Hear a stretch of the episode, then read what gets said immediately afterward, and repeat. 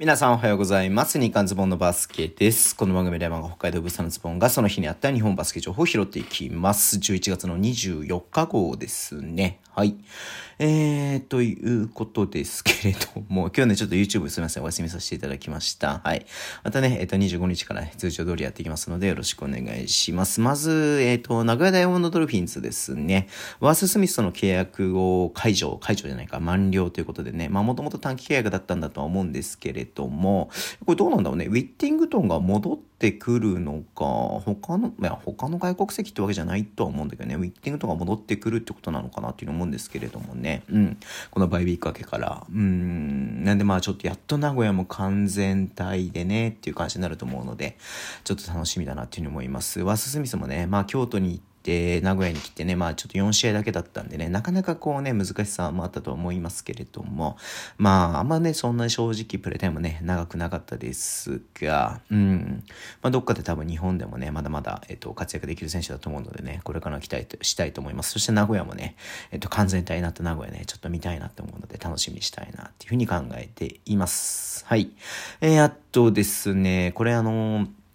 リーグの方から正式なリリースは出てないんですけれども、まあ、チェアマンもね、えっ、ー、と、ツイッターで、島田さんもね、ツイッターで言ってますけれども、えっ、ー、と、収容率100%ですね。うん、はい。えなるということですね。まあ、今までちょっと、えっ、ー、と、まあ50%とかって感じだってやってたんだけども、あのね、ほら、なんだっけ、実証実験みたいな感じで、あのワクチンをね、えっ、と、打っている、もしくはね、あのなんだっけ、PCR 検査で陰性をね、あの、証明できるものを持っていれば、100%ね、100%, 100終了のね、エリアをなんか作るみたいなチームね、予定ね、やっていましたけれども、まあ、それで何、実証実験の末、この100%決めたのかどうかわかんないですけどもね、まあ、このちょっと、えー、じ、情勢的にもね、まあ、だいぶ、こう、陽性の人がね、減ってきてはいるので、まあ、それを見てなのかなっていうふうに思うんだけれども、まあ、早ければ12月の末からね、実施するということを想定しているそうです。うん。まあ、なんかレバンガなんかもね、チケットのそのタイミング、発売のね、タイミングをちょっとずらしたりとかして、まあ、多分そうなってくるのかなっていうのも言いますけれどもね。うん。まあ、実際ね、えっと、会場に行くと、まあ、隣がいなかったりとかしてね、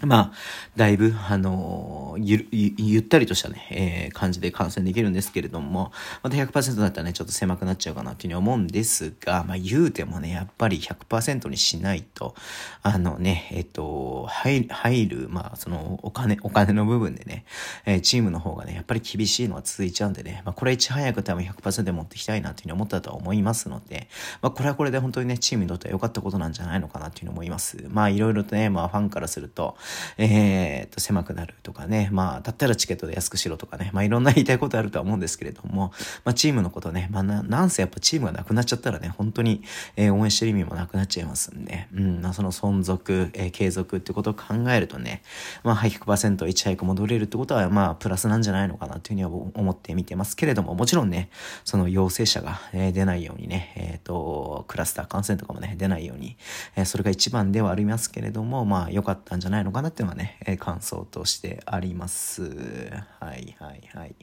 えー、っと、うんと、あとね、えー、っと、これ B リーグの方がね、今日リリースが出ていたんですけれども、え、っと、チアウィズスマイル、チアウィズリスペクトというね、あの、なんていうのこれ、宣言ですかね。差別、え、誹謗中傷をなくそうというね、うん。えー、姿勢の、えー、表明ということで今日リーグの方がね、リリースが出てました。はい。えー、昨今 SNS 等などで、え、差別誹謗中傷が社会問題となっており、スポーツ界でも SNS 上での、え、選手への差別発言や誹謗中傷大きな問題となっていますということでね。うん。まあそういった意味でなんかこう誹謗中傷になってきた時、まあ今後ね、なんかそっか、あのスポーツくじのね、対象になったりとかもしますんで、はい、なんかえっ、と、選手の誹謗中傷に向き合っていくというメッセージの発信とかね、えっ、と、心構えの研修、はい、監視、はい、まあそういうの警察とかも連動したみたいな感じで、あと相談窓口か、うん、準備ということでね、はい。まあこういうことやってやっていきますっていうことでね、まあリリースがありましたんで、まあこれはもう当然ですよね、本当にね。うん。逆に言うとちょっと今更感みたいなのもあるぐらいかなっていうふうに思ったりとかもしちゃうんですけれども、はい。えー、やっぱね、こう、矢面と言いますか、まあ、どうしても目立つ存在ですんで、選手はね。うん。えー、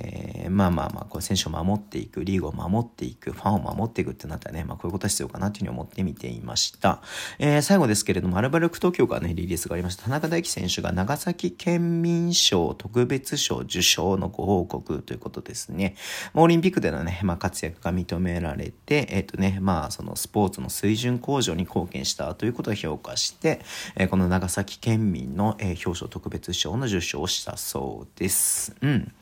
はいはいはい。よかったっすね。ということではありますね。はい。えー、ということでね、今日終わりにしたいと思います。Twitter でも情報発信してます。ぜひフォローお願いします。YouTube ね、毎日やってます。ちょっとね、休んじゃいましたけども、毎日、ほぼ毎日やってますので、えー、ぜひね、よろしくお願いします。えー、ラジオトークのアプリで聞いてる方、ハートボタンを押してください。では、今日もお付き合いいただきありがとうございます。それでは、いってらっしゃい。